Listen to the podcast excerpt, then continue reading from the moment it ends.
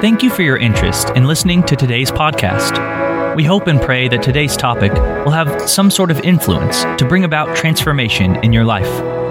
Now, please enjoy this talk on Fernando Franco's podcast.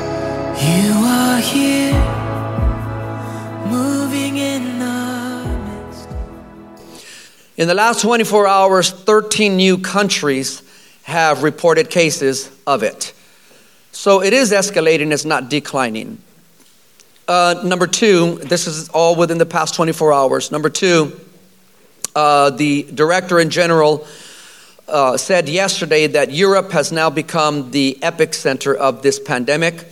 And so it is actually, they've reported more cases and deaths than the rest of the entire world combined together, uh, with the exception of China, of course. And so that's where it's stemming from. So, my personal opinion, I think our president made the great decision on banning travel from uh, that country over here. And uh, again, it's nothing personal, it's all preventative. So, keep that in mind.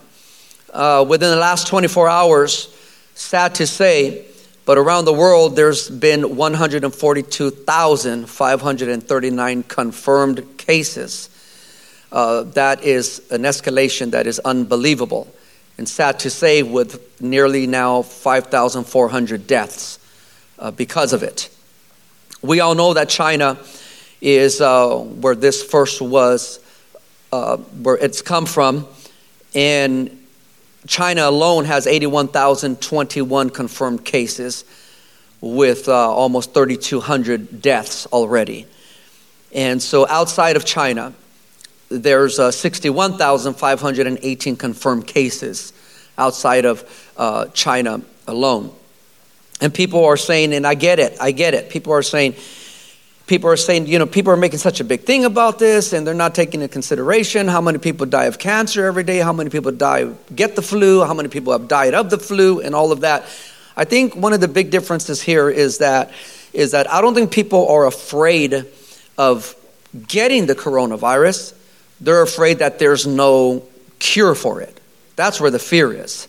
Because, because um, when the flu season is out, everybody's still in church, everybody's still at the taco truck, and everybody is still out because they know that if they get the flu, they can get better, obviously. In this case here, the fear is stemming from that there's no uh, cure or there is uh, no uh, vac- vaccine vaccination for it. But I want to say this here in the time that I have left. Just really quickly, my personal opinion about this. Number one, we shouldn't all be surprised as to what is happening. It's a fulfillment of biblical prophecy. And so we shouldn't be surprised.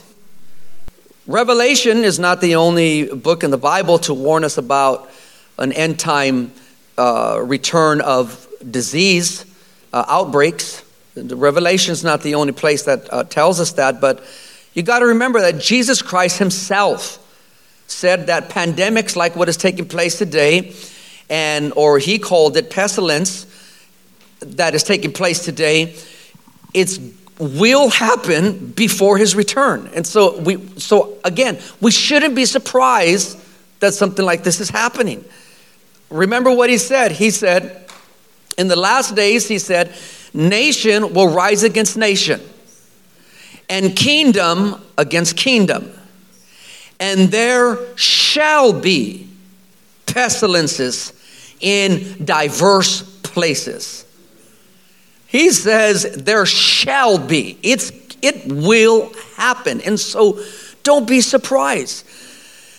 You, I, I, can't even tell you the phone calls that I'm getting from people who are not right with God. You know, is Jesus coming back? I'm like, you better believe he's coming back, and he may, he, he may come back before we hang up this conversation. So you better get right with Jesus. but yes, this is just a sign it, so don't be surprised. And so, actually, if you really study that word pestilence in this context, it actually means disease outbreaks on massive on a massive scale.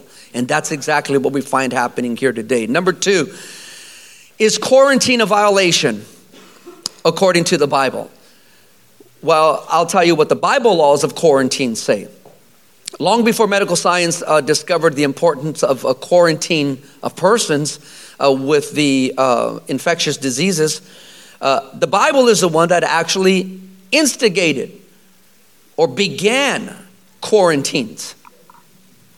The law of Moses instigated that. You know, in the year 1490 before Christ, the scriptures told the children of Israel what to do if a man had a disease that was infectious and uh, uh, uh, there was no cure for it. And at that time, there was a disease going around that was called leprosy. And so in 1490, the Bible tells us in Leviticus chapter 13 46, here's what it says about that. All the days within the plague, that person should be defiled, he is unclean. He shall dwell alone outside the camp, and outside the camp shall his habitation be. This was the first we heard of actual the legislation of quarantine. And so it was a smart move. And I think today it still is a smart move to make a decision over if it's going to be the protection for the rest of the people in the camp. Here's the good news is that God is the beginning and the end. He's the author and the finisher. And on top of that, God is our healer. And so, for those who are in quarantine, what people don't understand is not just for other people's safety, but it's for their own safety. And if that's the form that God chooses to heal somebody, then that's the form that God will choose to heal somebody. So people say, hey, is it biblical what's happening? Yes, it's biblical what's happening.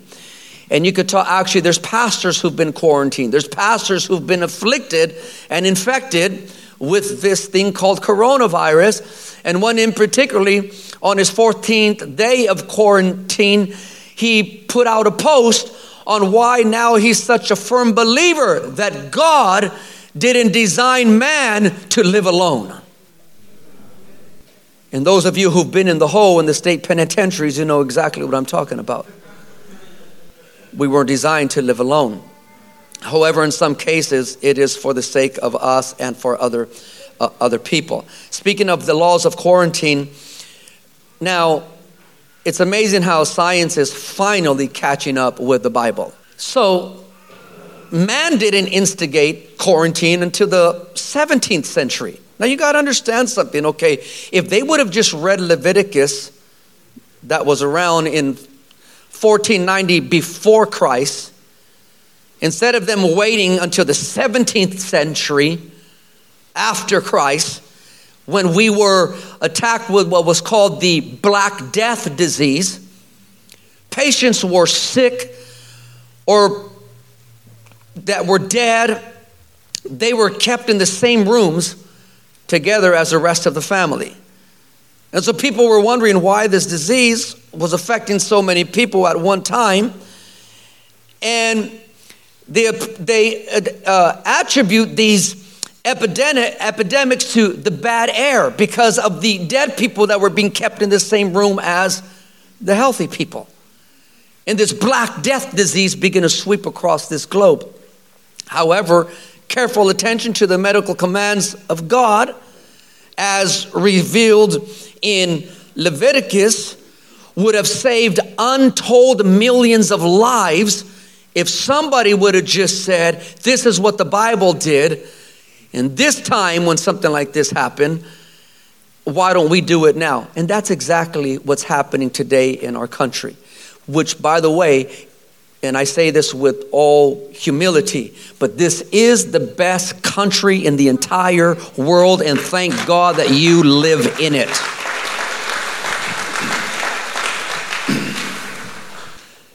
Now, the biblical laws of hygiene.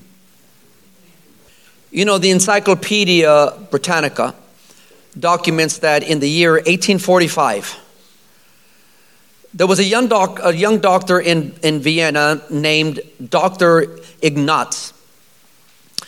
Uh, she was horrified at the terrible death rate of women who were giving birth in hospitals. 1845, not too long ago. And she noticed that as many 30%, as many as 30% of women died immediately after they gave birth to their children. And she noted something. She said, Hey, the doctors that are examining the bodies of patients who died are now going to assist in a childbirth of a woman without washing their hands. And this was their normal practice just a little over 100 years ago. And it was normal because the presence of what we call today microscopic diseases were, was unknown. We didn't have what we have today over 100 years ago. And so this doctor insisted something. She said that other doctors ought to start washing their hands before each examination. And once doctors did that, immediately they found that the death rate dropped from 30% now just down to 2%. All over because the simplicity of washing your hands. So when we look at Leviticus, at the specific instructions that God gave thousands of years ago to his people for when they encountered disease. Here's what it said in Leviticus. It says in Leviticus chapter 15, verse 13, write this down and show it to your kids. It says, and when he sat, uh, oh, and when he that has an issue is cleansed of his issue, then he shall number to himself seven days for his cleansing. He should wash his clothes and put his flesh in running water. Put his flesh under running water, and he shall be clean. Now, to you and I, that sounds very um, common sense. But until recent years, listen to this doctors washed their hands in a bowl of water, leaving what was called invisible germs on their hands. However, the Bible says specifically to wash your hands in under running water. If science would just read the Bible. So here's the biggest question Should we fear?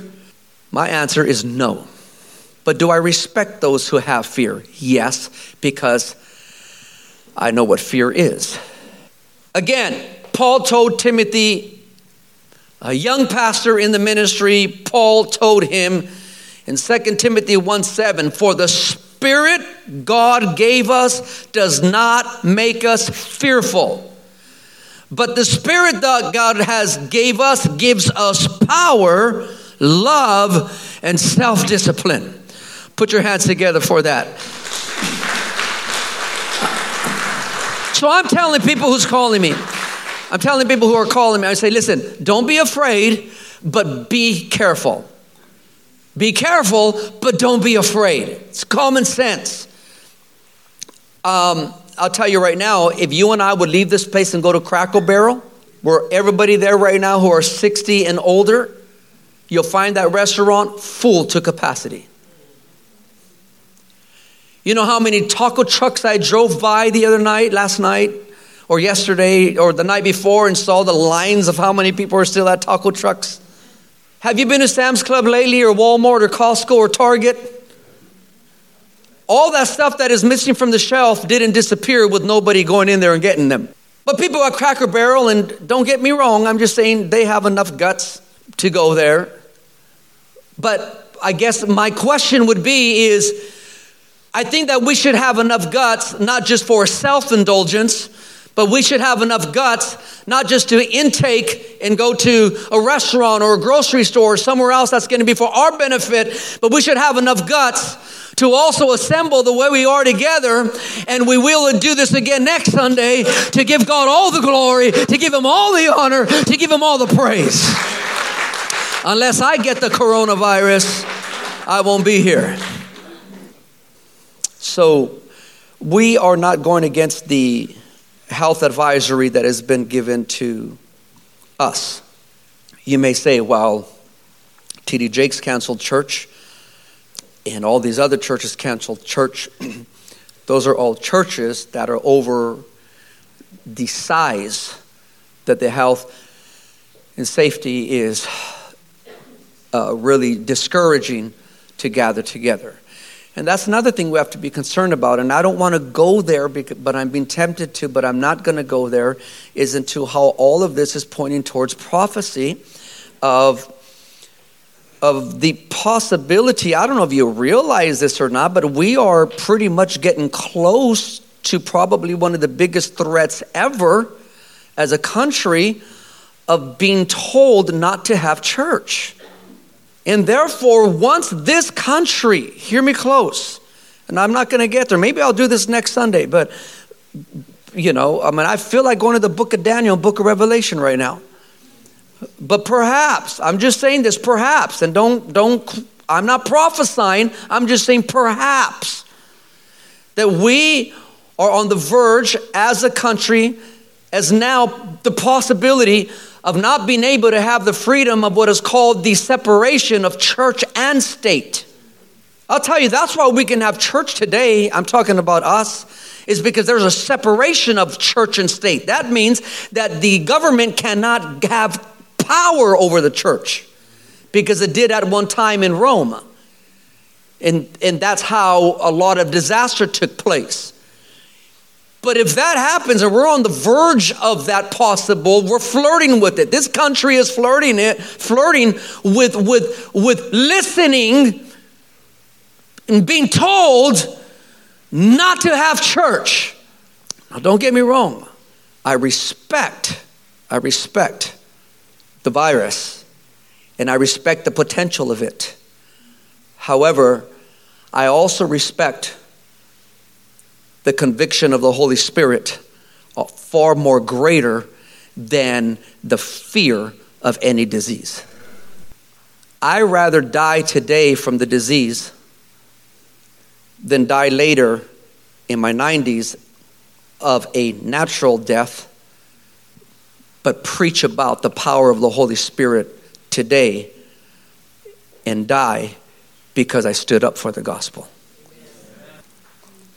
You know why? Because at the end of the day, we're all going to die anyway. So remember this this building has been sanitized, our leadership has been sanctified. So we don't have to be terrified because Jesus has been crucified. And tomorrow his name will be magnified. And with these next few minutes, I hope this church will be edified. We thank you for listening to today's podcast. Now it's your time to add the value of this podcast to your daily life. Once again, thank you for your time in listening to Fernando Franco's podcast today. Please help us spread this message by compelling someone today about this podcast. Thank you, and may God bless you.